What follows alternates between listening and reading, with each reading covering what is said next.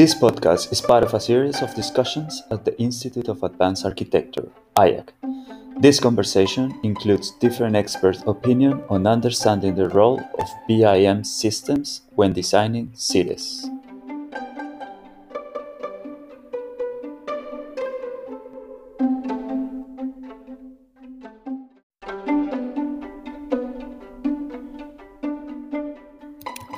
Our guest for today's podcast is Professor Mark Burry.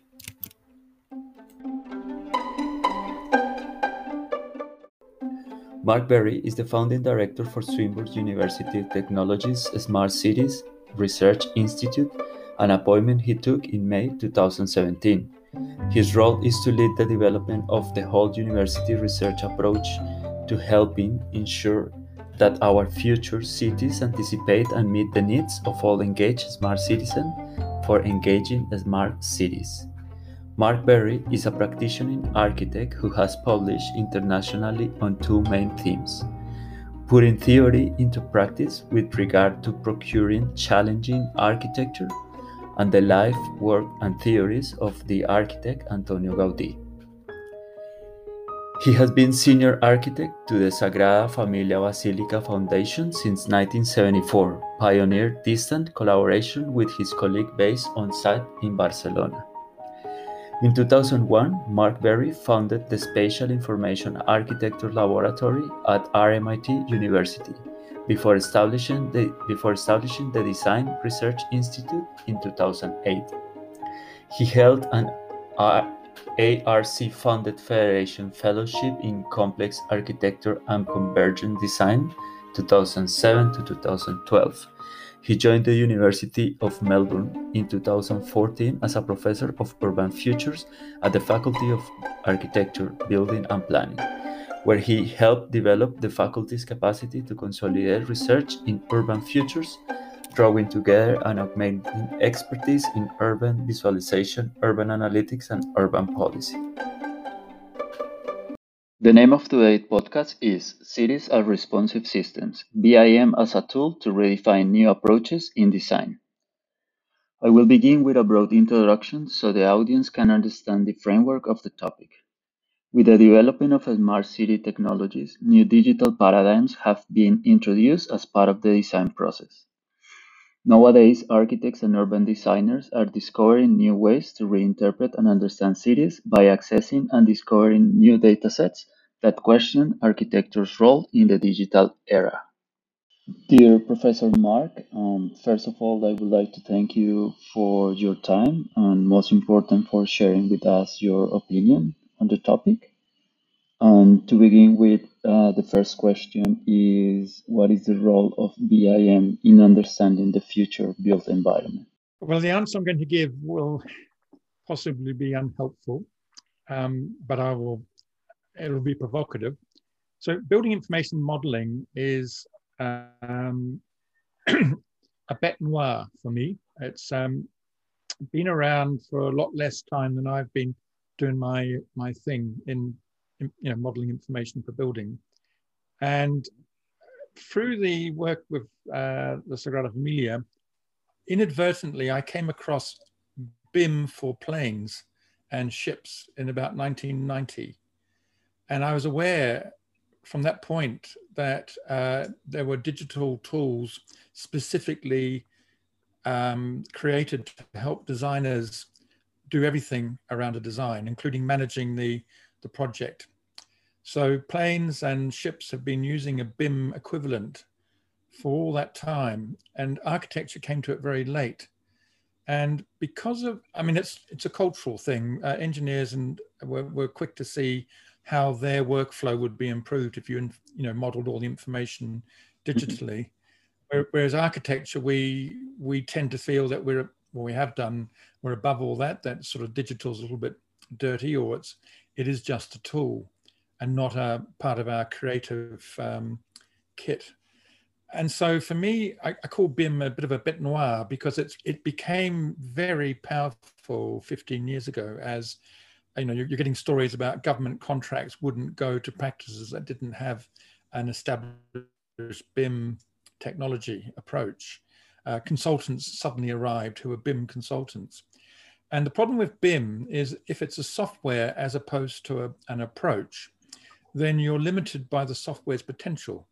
And a, a, very famous story for me was when an architect was was asked in, in Australia to give a, a, a model of one of their projects to a very well-known BIM software company, and they would produce a parametric model of that um, project. Mm-hmm. And when the project came back, what had been an elliptical staircase was a circular staircase. And they said, oh, that was meant to be an elliptical staircase. And I said, yes, we saw that, but uh, does it matter? And they said, of course it matters. They said, well, our BIM software can't do elliptical staircases. And that's that's been the problem. So for me, I distinguish BIM between a philosophy and a technical approach. So I'm on the line that it's, it's a philosophy. Of course, we need information uh, around buildings. We model it and we we communicate it. But we should see that as an approach that we take as designers, not as a method that we're given as a software company. So it's probably a bit provocative. I'm, I'm not a BIM guru. I'm just someone who's been working in that area for three decades and hence yep. my um, irritation to see it rising up as a methodology as opposed to a philosophy. Yeah, okay. And, and I think it's interesting how you compare, let's say, engineers when they were manufacturing like chips or planes, as you, as you mentioned, and then how they use BIM, at, like for a very long time. And, and I also think like maybe like in architecture, we haven't used BIM uh, recently just because we didn't have the tools at that point. No? So we kind of like have sort of like the methodology behind maybe, but we didn't have like the technologies. And some at some point, like I think technology might might you know like limit your design skill or the design that you want to to create, and somehow that is probably reflected of what you are saying. Well, but before the software was taken up by architects. I had PhD, very talented PhD candidates who would take a major parametric software for engineering and adapt it for use, not just for um, an architectural project, but also modeling costs. Uh, just showing that there was already software that could comprehensively handle the project. And still, we didn't get traction. It was always waiting for software companies to uh, adapt to architects' sort of needs as opposed to leading the conversation. We, we ended up, as a profession, following the software rather than pushing it. And as I say, the evidence is there because we, I, have had several um, uh, PhD theses looking specifically at aspects of BIM through uh, the, the software that's been in existence since, as I, say, as I say, the beginning of the 1990s. So it's a big cultural uh, issue perhaps we're past it. Yeah, okay. yeah, maybe. Perhaps we're comfortable with it. Cool. Um, so regarding the second question, so now we have BIM, and now we have this concept of CIM, like city information modeling. So how do you think we can use CIM and BIM, let's say the use of data to move towards a more responsive design approach to tackle uh, existing and future challenges, not only in architecture, but let's say also in urban design? So, so this is where it gets really interesting because um, BIM is maturing fast. Uh, no doubt the software companies will routinely provide packages that will do elliptical staircases if that's what the architect wants to do. It, it's not that interesting. When it comes to city information modeling, it becomes very interesting because we can't look over to another profession and say, oh, well, they already do it. Um, so when we look at cities, we can't possibly model every single thing about it. It would be like, do we have the computer computational power to take BIM models for every single building in the city? Because that's obviously where this will go, that every single mm-hmm. building in the world could be a BIM model. So that would allow for thinking about its management, it, you know, facilities management, it could think about its demolition. But we just don't have the computational power. So we therefore have to decide within the constraints of our computational power of today, what can we do with data at the city level? And it's a very different conversation, I think, than the BIM one. Mm-hmm. I think it's about looking at the city as a system, whereas with BIM, of course, we're looking at the building mostly as an object. Yeah, okay. And do you think that also, let's say, the quality of the data? Because for me, like somehow, I think like with the development of let's say the smartphones like we are basically producing amount like very large amounts of data. But the question is like how much of that data it's becoming valuable to inform urban design or yeah design decisions. So do you think that yeah. quality of data is also relevant on, on that sense? Well i'll probably be a bit annoying in my answer here as well. Um, the, the, issue you're really alluding to is noise. You know, how do we actually get to the data we need from all the noise? And that is a technical problem, not a, not a design problem. We need um, computer scientists to find ways to get rid of the stuff we don't want in order to make very clear what we do want. And there's, you know, there's a degree of success in that. But that's not the issue. The issue for me is it's not what's there, it's what's not there. So whatever you're going to do with the data, it, you're going to be limited by something that's missing.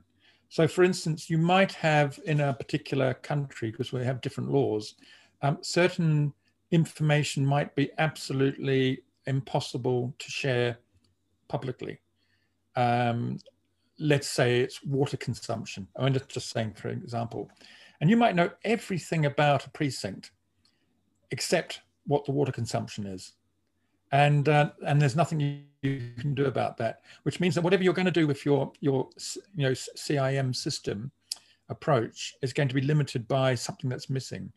Um, as an optimist I'm assuming that as um, CIM becomes more mature uh, those uh, people who are enacting the laws will see why certain data should be made public because of, it's in the public interest we, we haven't talked about uh, PIM, which is precinct information modeling.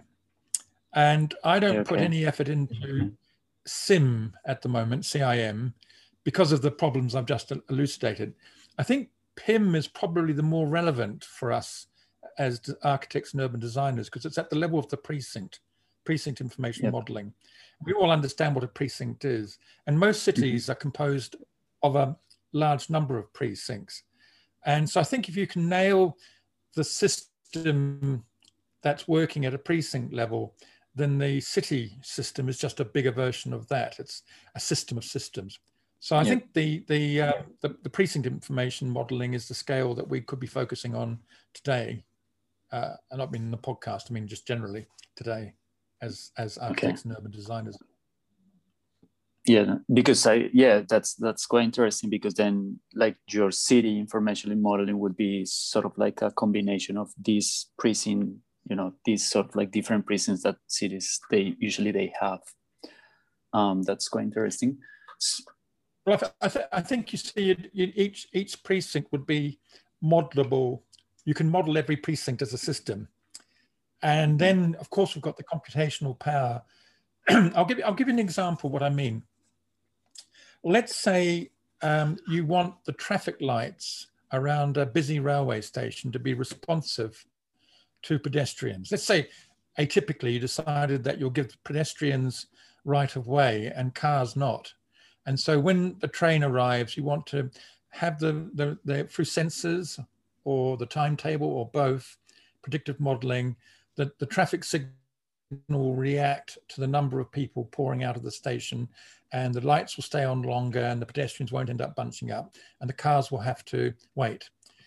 And if um, you get several trains arriving at once, even though they're not meant to, then the system will react to that. So that's at a precinct level. At the city level, this is going to have an effect on traffic because if the traffic has to wait longer than normal because there's a bigger uh, crowd of people coming out of the station, then that's going to cause a, a, a backup effect across the whole city. And that's where it gets really interesting because you'll need a, a, traffic management system for the whole city that can then respond quickly to an, a, a, a, situation like the one I've just described and direct traffic down different routes in anticipation. Yeah, okay. So that's the relationship. That's relationship between a, a, precinct and a and a city model. So it's a system of systems. Yeah, okay. Um, so let's let's talk a little bit about like before you know architects they have they used to have that concept or like right now they some of them they have that concept of building as objects no you know like for an architect a building is kind of like uh, this piece of art that it has to be look very very nice and sometimes when we talk about that idea of building as objects we forget what's the context and how is that building impacting like generating like different issues around the city so do you think that there is a potential to use CIM or BIM methodologies to move from that idea of building as objects to more like, let's say, cities as responsive systems? That's another way of asking how do I think architects and urban designers will um, change their practice around these emerging paradigms? And uh, to be annoying yet again, I'd say actually I'd park those paradigms to one side. They're a way, they're, they're, they're basically methods of being professional following the, traditional role of what we've done. So if you take the architect's role is to meet with the client, be briefed by the client, come up with two or three options for the client to choose from, refine the design, develop the design, document the design and lead the construction process and, uh, and ultimately a building comes up. And today we could even think about facilities management of the building once it's finished where BIM really helps with that and then ultimately at the end of the life cycle of the building it can be dismantled and the materials reused because you've already got an inventory of what the building's made perfect description of BIM and how it's fitted in with the way architects have traditionally gone about their task however what if you just put that to one side and say, are there other things that could be happening um, that would give the architect a different professional role? And my research is very much looking at how you turn the role round. So, for instance, when the architect meets with the client, the architect doesn't give the client some options. The client gives the uh, the sorry, the architect gives the client a tool with which the client can actually develop the brief far more richly than they would have in the past. So for instance, if a client is wanting to develop 3,000 units on a site, traditionally they would give that to the architect and say what their preferences are. They would, the architect would look at the, the you know, the, the code for the area and they would come up with the best way of getting 3,000 units. But as you know, there's many ways of doing the same thing with the same outcome in terms of cost per square meter, etc., but one will be better than another. What if the architect's role was more focused on giving the client the tool to explore those options from their economic perspective, from their social perspective, whatever, and then put it back to the architect to make the design that much better through the traditional set of skills that only an architect has? and obviously AI and machine learning will be a very important component. So I think the BIM conversation is quite limited, really, because it's all about how the architect can carry on in their traditional role. Whereas if we're looking at buildings as systems and cities as systems, the, the architect can actually look forward to a completely different role where their traditional skills are brought right up and all of the silly stuff uh, is just taken away by machines. And just to finish on this note, you see, I'm, I'm actually a digital fuddy-duddy in that I was trained classically and did the first 10 years of practice using Rotring pens and drawing boards. And it's not difficult for me to think back at how much time I spent doing something mechanical and pointless intellectually, even though it was giving me time to reflect, um, compared with being able to use the tools of today. You know, basically it's about what you can do in a day's work. And we can do a lot more now today with BIM than we could with the drawing board. But I think when we start embracing some of these emerging technologies in the way I've just described, we'll get even more done in a day. And it'll be even clearer what the architect's role is than possibly we have uh, it's defined today. Yeah, okay, interesting. Um, okay, um, so let's talk about now of that idea of identifying new data streams. So is there any, do you think that CIM or BIM as the topic today, if, if they are able to integrate new data streams to inform better design solutions? And when I, when I say integrate like new data streams, I mean something that is more like life, like happening at the moment, and then somehow that is informing the design at the same time? Um, yes, well, I'm waiting to see what it is that's happening now that's so crucial. It's going to affect a material decision that's going to lead to 80 years of building life. Um, it's it's. I, I see the um, current data as being important more to people dealing with bushfires and flood emergencies than the mm-hmm. designer. What I think the designer is looking for is the classic um, problem that NASA in the States started off with, which is the unknown unknowns. Because with data and you know with the right people helping us and the right software, we can go for the, the known unknowns quite quickly. Like we need to know what the traffic's like all around the year. What are the what's the worst case scenario for traffic that's going past this um, development I'm building in order to decide where to have the road in and out, for instance. That that's okay. We we we we can't do that ourselves, but we can brief the people who can, or we can use the software that will do that. And that's that's great because we couldn't do that before. But it's not as interesting as the problem uh, of the opportunity or problem, whichever way you look at it, of the unknown unknowns. What is it about the city that we never knew, um, but only through looking at lots of data sets simultaneously, historical as well as current, can we get an insight that we wouldn't have otherwise that will infect uh, will affect the way we design something? Uh, I, it, it's something I'm not. I don't think we're there. I don't think we're embracing AI or machine learning sufficiently well. And, and maybe somebody's listening to this will say, no, no, no, there's so and so. But I'm not aware of anybody who's really pulled anything off in this regard. But it's obvious that's what's going to happen, that we will routinely be able to make decisions more powerfully based on these unknown unknowns emerging than any current data that um, uh, you know is at our disposal.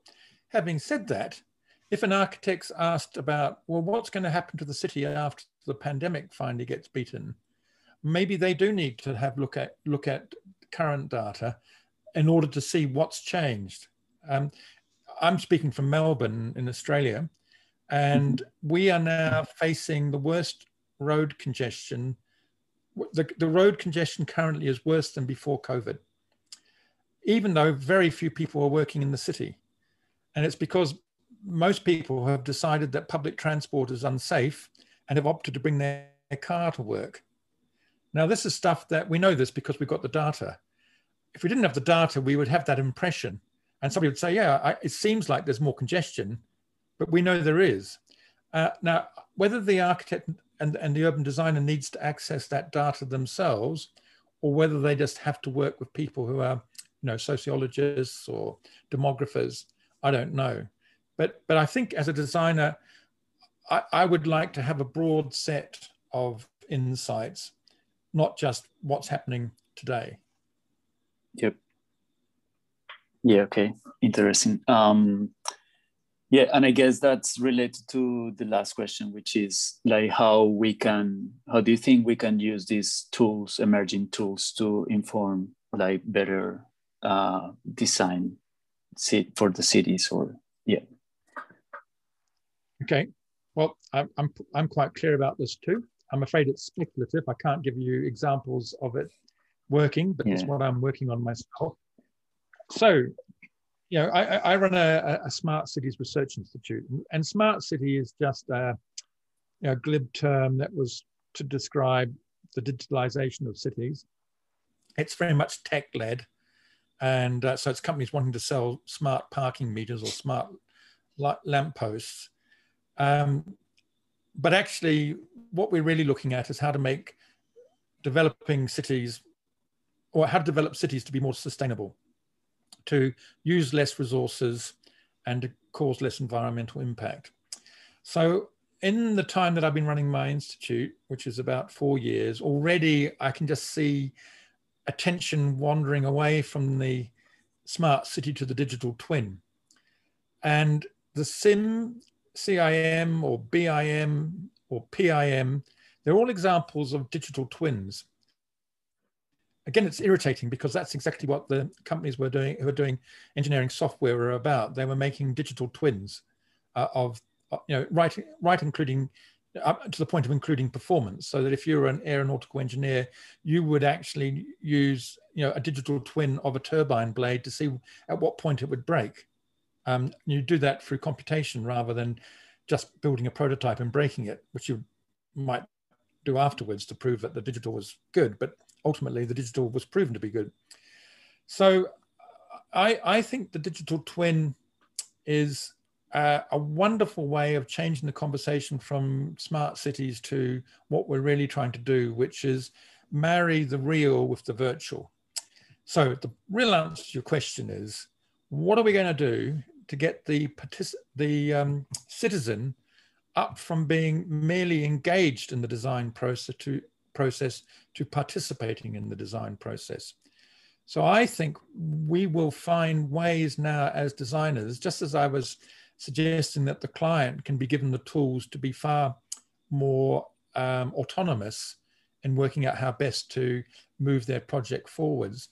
I'm looking for the, the um, era to come where those people who are most affected by decisions around the city's development, the citizen, will be able to participate, not engage in a process where they fill in questionnaires or go to a town hall and just be noisy, but actually new routes. And I think this will be done from surprising ways, like it could be through games technology married, married to um, AI or, or machine learning, where you play a game and by playing that game, you reveal what's important to you in your community, for instance.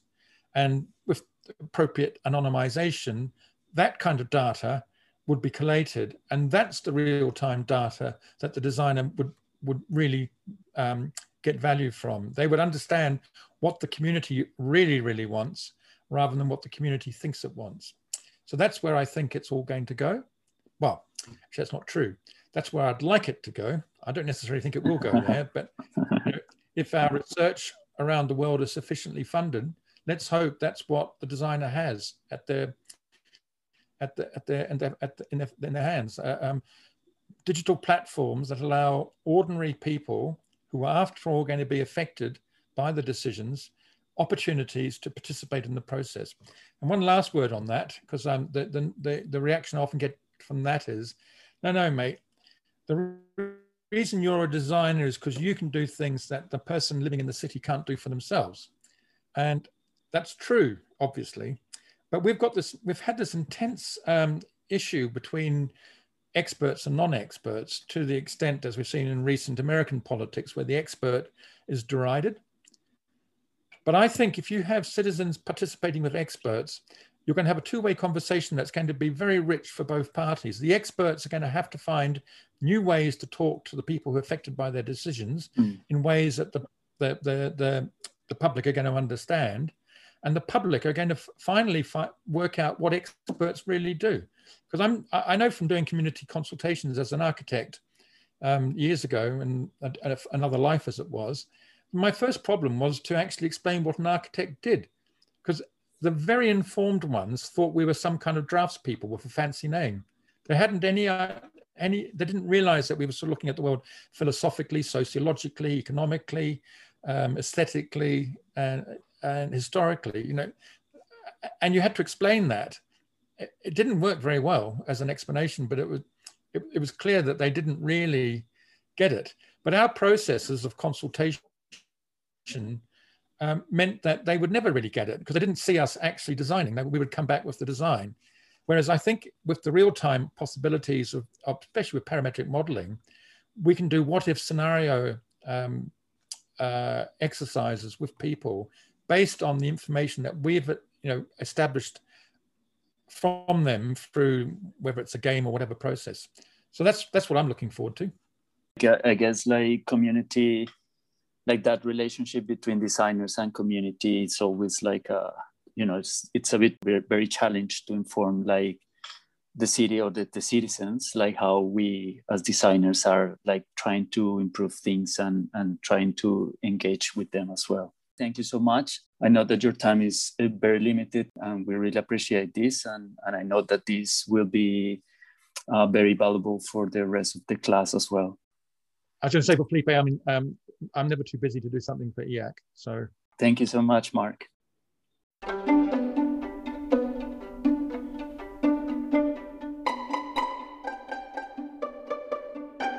Thank you so much for listening. And remember, this podcast is part of the theory seminar for the Masters of Advanced Computation for Architecture and Design at IAAC.